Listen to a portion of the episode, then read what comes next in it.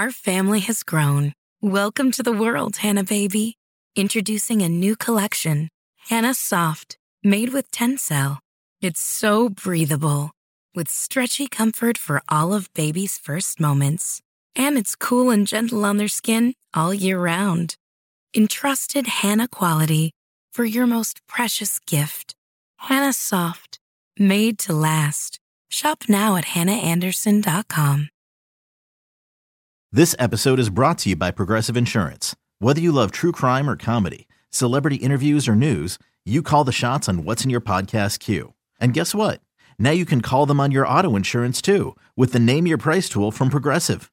It works just the way it sounds. You tell Progressive how much you want to pay for car insurance, and they'll show you coverage options that fit your budget.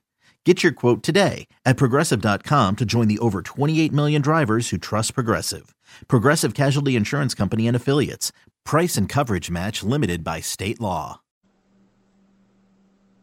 Hey, everybody. Welcome back to Phinsider Radio on June 9th. I'm Kevin Nogle, the managing editor of thephinsider.com, host for Phinsider Radio Quick Hits.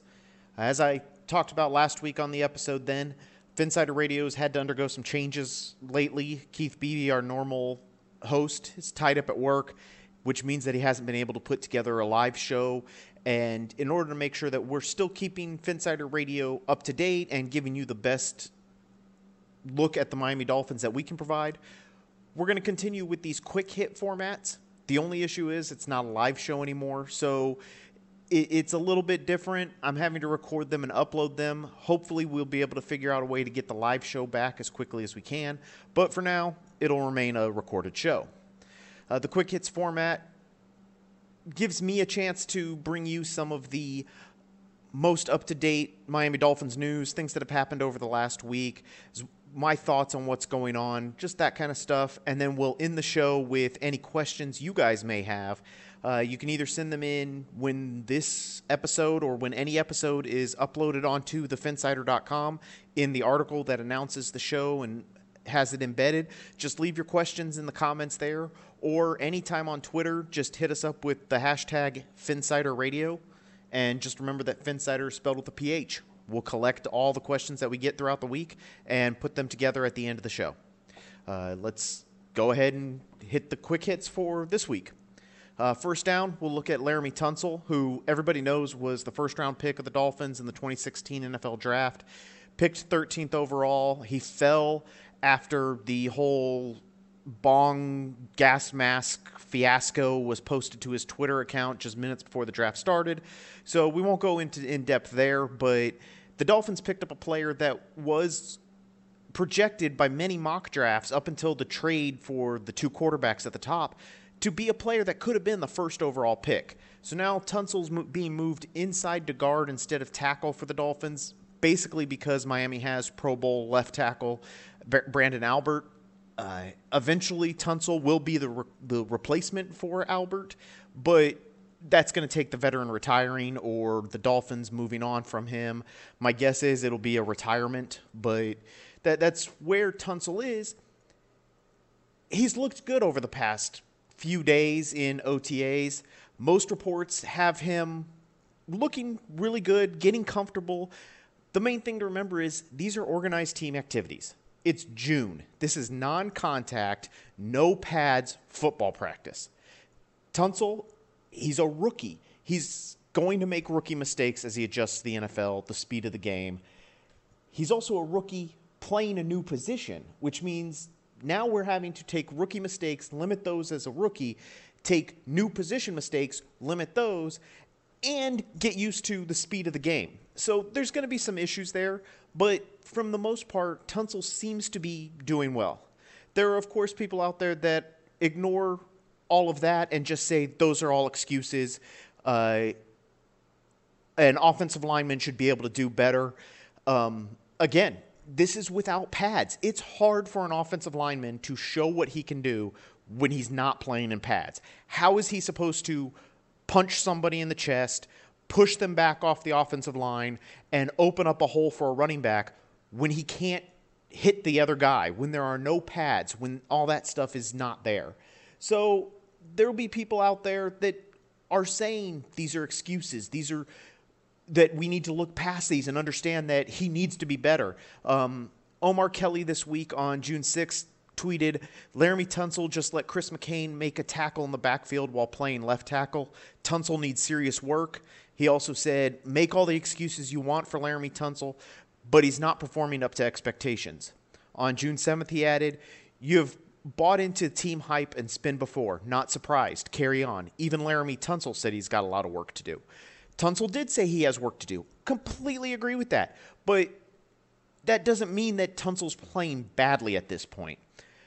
Meanwhile, Chris Perkins, who, like Kelly, works at the South Florida Sun Sentinel, posted an article on June 7th with the title Dolphins rookie Laremy Tunsil getting rave reviews. And throughout the article, Tunsil's teammates and coaches are all talking about how athletic, aggressive, strong, um, how light on his feet he looks. Perkins added a line in there saying Tunsil has been doing well in organized team activities according to all accounts. I guess he doesn't include Omar Kelly as all accounts, but it just seems like we're we're at this point where we have some people that are looking at OTAs as if we don't see it here, we can rule this guy out. Whereas everybody else is looking at like, hey, he's making adjustments, he's getting used to it. Palm Beach Post Andrew Abramson point, uh, tweeted during the OTA practice on June 6th. Even in drills, you can tell Laremy Tunsil is light on his feet for such a big guy. Is Tunsil a Hall of Famer? Who knows? Is he a bust in need of serious work? Who knows? What we do know right now is that it is June. The media has seen just three practices. The fourth one is going on as I'm recording this. So that's three practices. That's all they've seen. Three practices, no pads, no contact. It's not even going full speed yet. So we're, we're, we're listening to these highs and lows. We have no idea what Laremy Tunsil will be this year. Does he need work? Of course he does. But so does Ryan Tannehill, Jarvis Landry, Mike Pouncey, Ndamukong Suh, Cameron Wake, Byron Maxwell, John Denney. Everybody, every other member of this team needs work because it's June. These guys are just getting into a new playbook. They're just getting into football shape, and they're about to go take a month off. And then we're going to be back in training camp at the end of July and still working on all this same stuff. So, whatever the case, Tunsil appears to be impressing most people. Moving to second down, let's stick with the rookies. We'll turn to Kenyan Drake. A third round pick back in April. He's battling through some low expectations. It's built around the fact that he was a call in his college career. He missed time for multiple injuries. He had multiple broken bones that forced him into a backup role, and he never became that featured starter at Alabama. Uh, that's never a good sign, but Drake has a ton of talent. Um, he was asked this week why he thinks he can be an NFL starter. His answer was hopefully just consistency. If you come in and look around the league at any running back, Alabama running backs coach Burton Burns, my college coach, he always used to say after we come in on Mondays after a game, he'd say, Who gets 100 yards every game? Why do they get 100 yards every game? And everybody else who doesn't get 100 yards every game. It's the work they put in on, on Monday through Saturday to get to that point. I think coming from Alabama, coming from a program like that, my work ethic and my versatility will give me the ability to put my stamp on this game and hopefully be one of those guys that Coach, Coach Burns goes back and tells those guys every week he gets 100 yards and he can be a 1,000 yard back every year. I feel like that's everybody's goal. It's great for Drake to be saying that. It's not the role he will have this year, most likely, unless something happens to Jay Ajayi. But the Dolphins are going to be looking to get Drake the ball as part of a rotation between him and Ajayi. And the depth chart will likely be Ajayi as the starter, Drake following him as the second string. Hopefully, Drake can become a starter in the NFL because that would be great. The Dolphins could have two starting caliber running backs, assuming Ajayi becomes that also. And you're looking at something like Ronnie Brown, Ricky Williams. That would be an amazing thing for the Dolphins. It, it it's not a sure thing, but it is a great way for Drake to be looking moving forward. Of course, Drake already did win something in the NFL He came away with the Madden 17 championship championship during the NFL Players Association Rookie Premiere a few weeks ago. The event is a chance for the NFLPA to get those rookies out there. It's some of the top names from the 2016 draft class. It's some of the lesser known names, but it's guys that they want to get out in front of sponsors, introduce them to the life of the NFL, have a little fun. They take pictures in their uniforms and pads so that those pictures can be used on uh, trading cards. Um, they do things like the Madden tournament. Drake wins it. So, of course, there's some questions and some uh, people looking at it like, well, if he won that championship, he must be really good. And so, therefore, there must be a lot of challengers on the team. Uh, he said this week that since he's been back with the Dolphins after the rookie premiere, he's been focused primarily on getting on the field, getting that work in, studying the playbook, doing his film work, and all that kind of stuff. He's only played one game of Madden since, and he lost it to wide receiver Rashawn Scott. Um, kind of funny there, but it's one game. He said it in his uh, in his interview or in his press conference that he's not going to win every game. It's a game. Somebody's going to beat him. He'll come back and beat him later. Something along those lines. So it's it's pretty cool, but it's it's it's it's a funny thing. It's a it's an off the field type of story. That of course it's the off season, so we're all focused on those type of things. Uh, he did say that he's already seen his rating on Madden 17. He's not happy about it. His quote was, "I already know my rating, and it's not good. I don't want to talk about that." So uh, he he's not happy. He thinks he should be rated higher, but I think every player in the NFL thinks he should be rated higher. Moving to third down, uh, transitions seem to be working today. So we went rookie to rookie in first to second down. We'll go running back to running back, second to third down. Uh, we'll look at a veteran who Miami may have interest, but Arian Foster's name has been in the background of a lot of talk about the Dolphins running backs group. Um, a lot of he would fit in really well there type of stories from ESPN and all those type of analysts. Um, Foster's obviously coming off an Achilles tear. He's expected to be back looking for a job in the next month or so. Uh, Miami did meet with him back in March, and there continues to be speculation that that is where he will probably end up. It doesn't seem to be as sure a thing as some people think, however. Uh, Miami Herald's Barry Jackson wrote yesterday the Dolphins aren't pursuing Houston free agent running back Arian Foster, who visited Dolphins headquarters earlier this spring, but they will consider him if they have an injury or if their young backs falter. Foster is still working his way back from a torn Achilles sustained October 25th. So it doesn't sound like the Dolphins are planning to be the first person at Foster's door whenever the running back feels he's ready to resume. Uh, they eventually could make something happen, but it's not high up on their list right now. They're trusting Jay Ajayi and Kenyan Drake, and then Damien Williams, who's been injured throughout uh, the OTAs so far. Um, Daniel Thomas and Isaiah Peter also there. So they're trusting those guys to be able to step up and take over. Um, another note was the Dolphins did meet with Dan Herron this week, the former Bengals, Colts, and Bills running back.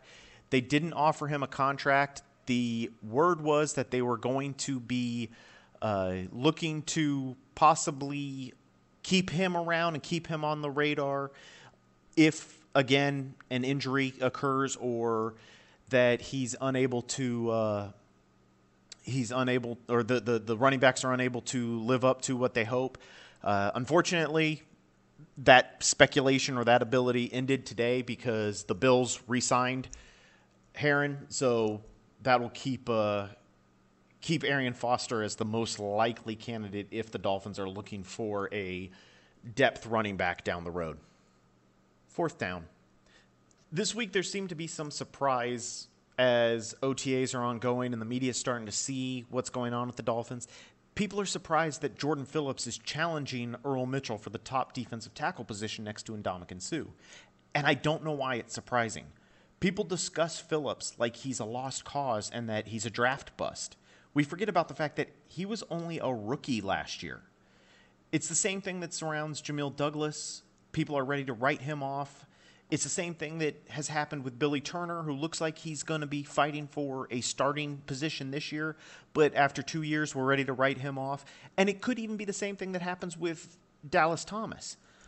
He's going into his fourth year. Dallas Thomas may never be a starting caliber offensive lineman, but he could be a solid reserve he could develop into a swing tackle. He seems to be better at tackle than guard, but he could end up playing any of those four positions in if the Dolphins ever needed it. So there, there's this idea that as soon as a player hits the field, we want to be able the first guy out there with the hot take that he's either the greatest or he's a bust. But we forget about the fact that sometimes it takes some guys some time to develop. And that's where we seem to be with Jordan Phillips this year that he is developing into a defensive tackle, and he should absolutely be able to at least challenge Earl Mitchell, if not take over the starting role from him. Uh, head coach Adam Gase said this week of Phillips, We're looking for him to take a big step this year. We're looking for him to do whatever he did last year and build off of that and improve. We're looking for that from a lot of our guys. We have a young team. Whatever snaps they got last year, those were valuable, and they can't let those go to waste. Now, moving forward, they have to build on that and make sure that they've learned from last year and improve this year. I think for a man his size, he's pretty quick. He's powerful. Our biggest thing with him is being able to keep him on the field and get him going and be productive on a consistent basis. Every time, week in and week out, he becomes a guy that whoever's in there with him, that group is disruptive. That's exactly what Jordan Phillips should be. It's exactly what the Dolphins need him to be. And it appears that that's what he is developing into. Phillips did start four times last year. He showed those flashes that made him a draftable defensive tackle. He's somebody who there were question marks about his motor and whether or not he would give it his all every game and every snap. And did he have a work ethic issue? And maybe that was part of it last year that, hey, he's now realizing to be a professional, he has to work on it. So hopefully that's what we're starting to see. Uh, he has a year of experience at the NFL level now, so maybe we will see him beat out Earl Mitchell and start next to Ndamukong Suh, which will give Miami a defensive line that should be able to take them forward over the next few years. That concludes our quick hits. Uh, I got a couple questions so the first question came from, let's see, Dolphins fan for life. He asked it on the live thread from last week. Um, he says, as a regular caller for the live show, he now wants to know where he should call to get his weekly fill of being on hold for 45 minutes.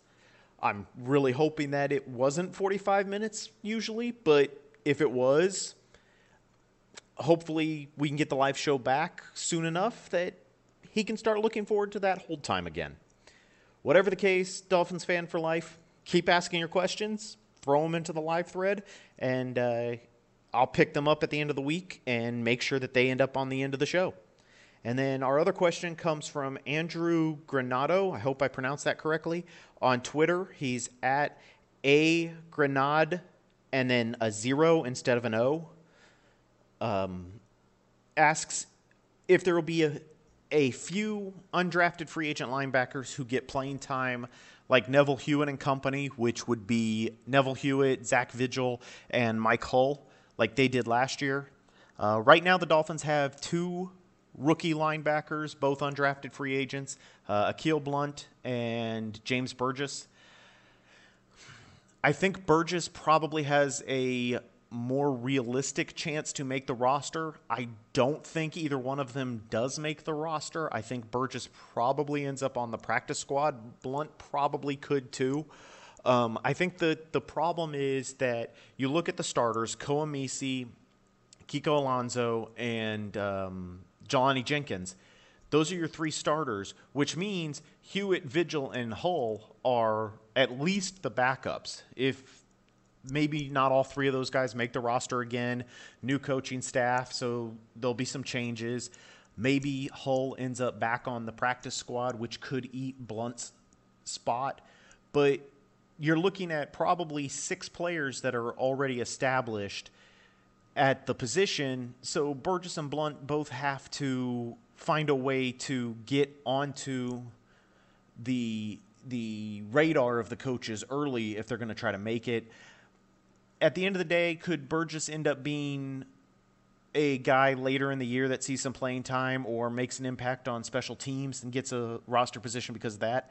I think that's possible, but I think that those are probably the way it falls is they both end up either practice squad or cut and maybe Burgess floats around for a little bit bouncing back and forth between the roster and the practice squad, getting some special teams experience and slowly starting to develop into a player that maybe in 2017 is ready to be a primary reserve. Those would be my guesses. Um, I don't know. Either way, it really isn't something that has been talked about at OTAs, so I can't really tell you if any of these guys are standing out or starting to have flashes. Uh, again, it's June and it's padless practices, so it's hard to really be able to say. Uh, thank you guys both for the questions. Thanks everybody for listening. That's your Phinsider Radio Quick Hits for June 9th, and we will be back next week with another show. Thanks.